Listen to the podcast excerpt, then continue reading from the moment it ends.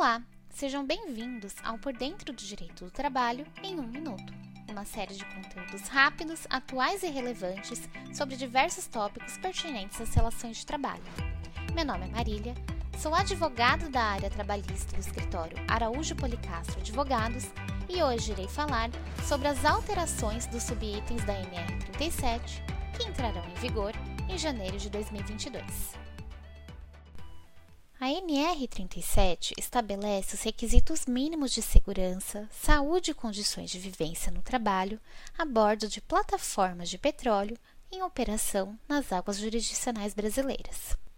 Em razão da alteração da NR 1, cuja nova redação abrange os parâmetros para o gerenciamento de riscos ocupacionais pelo empregador, tornou-se necessário harmonizar e atualizar todas as normas regulamentadoras face ao novo conteúdo da NR 1, caracterizada como norma geral e estruturante de todas as demais.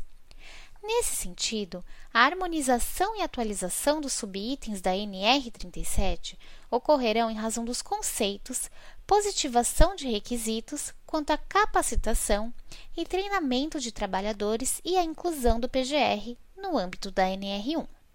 No que tange aos subitens da NR 37, destaco o subitem 37.14.2.2, que é válido apenas para as plataformas em operação e plataformas cujo projeto tenha sido elaborado até 20 de dezembro de 2018, que dispõe, em suma, que a operadora da instalação deve assegurar que os níveis de ruídos não sejam superiores a 55 decibéis, sendo que a partir de 50 decibéis devem ser adotadas medidas preventivas.